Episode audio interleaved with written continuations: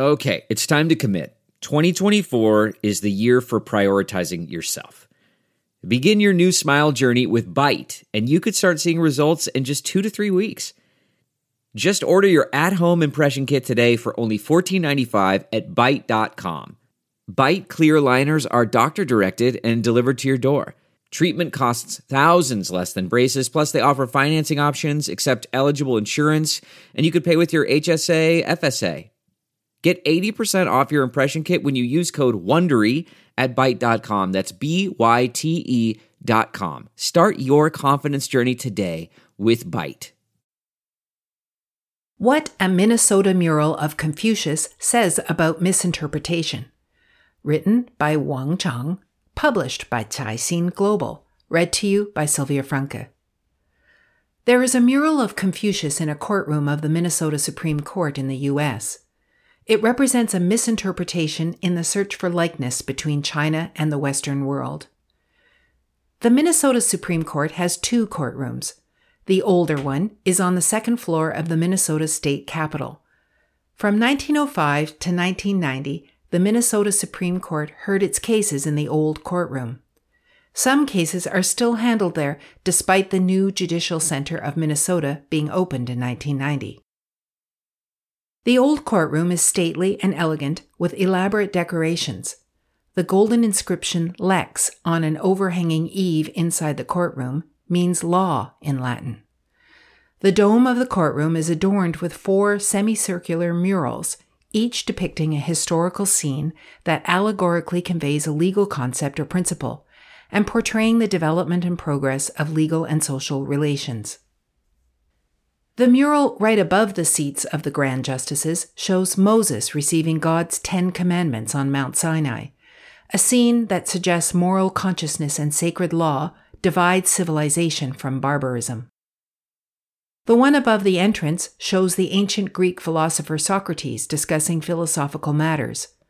Socrates is known for inspiring his students with the unique Socratic method, which is a major teaching tool in mainstream legal education and a common technique used by appellate judges to question lawyers.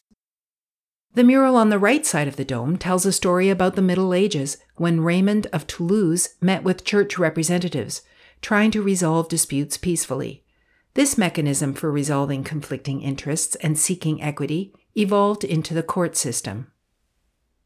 On the left side of the dome is a mural called The Recording of Precedents, which depicts Confucius and his disciples compiling documents, and recording classics and laws. The four murals were painted by John La Farge, a painter and decorator of the late 19th century. Born in New York in 1835, La Farge had an early interest in the law, but decided to pursue art after a trip to Paris in 1856. He was one of the first in America to adopt the formalism and paradigms of Japanese art in their works. La Farge was 71 years old when he painted the four murals in Minnesota in 1906. These, together with his justice themed murals for the Court of Appeals of Maryland in Baltimore, are considered his best works and classic American murals of the 19th century. In the China set mural, Confucius and his disciples sit cross legged in a forest, reading documents and recording history. This is not a specific historical moment, but an idealistic scene showing how ancient Oriental philosophers valued history and law, leaving records for posterity. On the rightmost side, a disciple of Confucius holds a scroll that reads The business of laying on the colors follows the preparation of the plain ground. Hui shi hou su. According to a biography, it was La Farge who instructed his Japanese assistant, Okakura, to add this Confucius maxim from part 3 of the Analects of Confucius, Lunyu Bayi. Today, we use it as a metaphor for an essential incremental process from simplicity to elaboration. In the early days of the painting of these murals, La Farge came into conflict with the board of directors in charge of logistics in the Minnesota state capitol, who complained about its progress, even delaying his payment because of it. However, La Farge thought the board did not understand the painting process, which required sketching before coloring.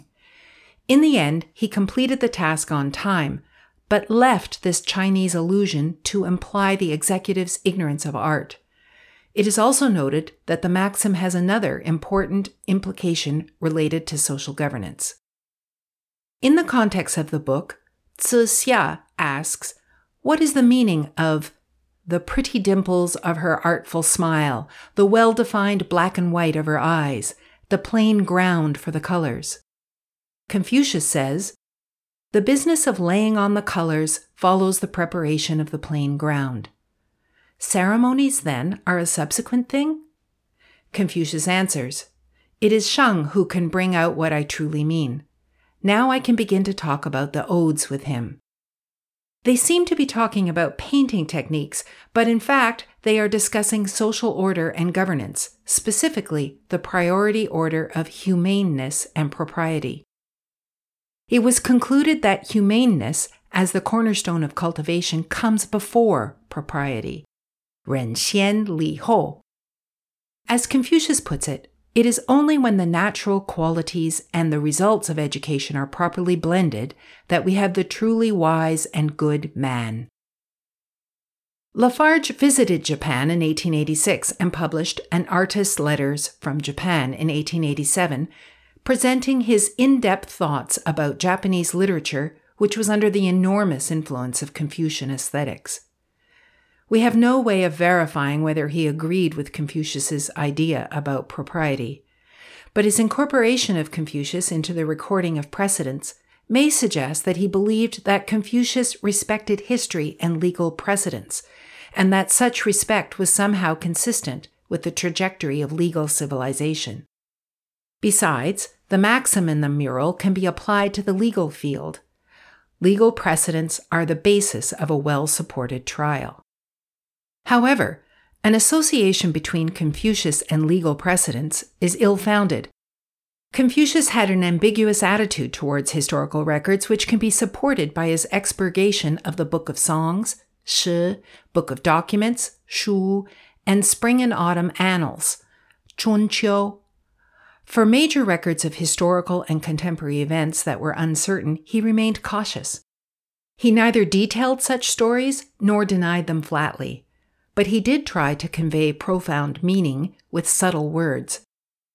In addition, Confucius avoided mentioning certain facts about his superiors, his close kin, and virtuous men, to show his respect when recording history, as he did in the Spring and Autumn Annals. Speaking of law, Confucius opposed formulating and promulgating criminal laws. As explained by the American sinologist Benjamin Schwartz in his book the world of thought in ancient China, Confucius might agree that the code dictates people's conduct with a behavior pattern, while the nobility directs people's conduct by setting a moral example. The promulgation of laws will intensify their dominance over people and will inevitably weaken the nobility's moral guidance. Such a society, however, does not seem to conform to propriety. In this sense, it may be a misinterpretation of cultural resemblance to view Confucius as someone who particularly respected the law or documented precedents. Although La Farge cared much about cultural differences, he realized he had made the error of painting Confucius's clothes gold only after he had finished the entire mural, when a book he read mentioned that Confucius found it inappropriate to wear gold colored attire. Therefore, he recolored the sage's clothes and adjusted the color of the whole mural. Despite this carefulness, the anachronistic scrolls, which would have been bamboo slips in Confucius' time, and the disciples' Qing dynasty Manchu hairstyles didn't save the painter from embarrassment, although a layman would not notice them. In America, Confucius is a symbol of Oriental wisdom and a personification of ancient Chinese law. His figure can be found not only in the Minnesota Supreme Court, but also in the U.S. Supreme Court in Washington. Under the eastern eaves of the Supreme Court, there is a suite of reliefs called Justice the Guardian of Liberty, representing ancient Oriental civilization as a source of modern legal thought. Moses, Thoreau, and Confucius are placed in the middle and revered as three great lawgivers.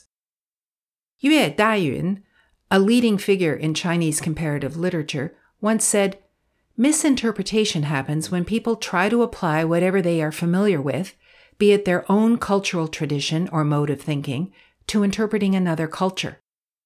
Such misinterpretation is universal. The West may misread the East, and vice versa. Anyone may misunderstand others. In the dialogue between Eastern and Western legal traditions and cultures, we inevitably judge each other as our mode of thinking is subject to the restriction of our cultural and linguistic environments. The Italian historian Benedetto Croce emphasized all history is contemporary history. That is because historians cannot detach themselves from the time they are in and their cognitive system. We all interpret the past for the sake of the present. Perhaps we can put it this way the West is portraying itself when characterizing the East, and the East is portraying itself when characterizing the West. Wang Chang is an associate professor at the College of Comparative Law, China University of Political Science and Law, and an adjunct professor at the University of Minnesota in the U.S.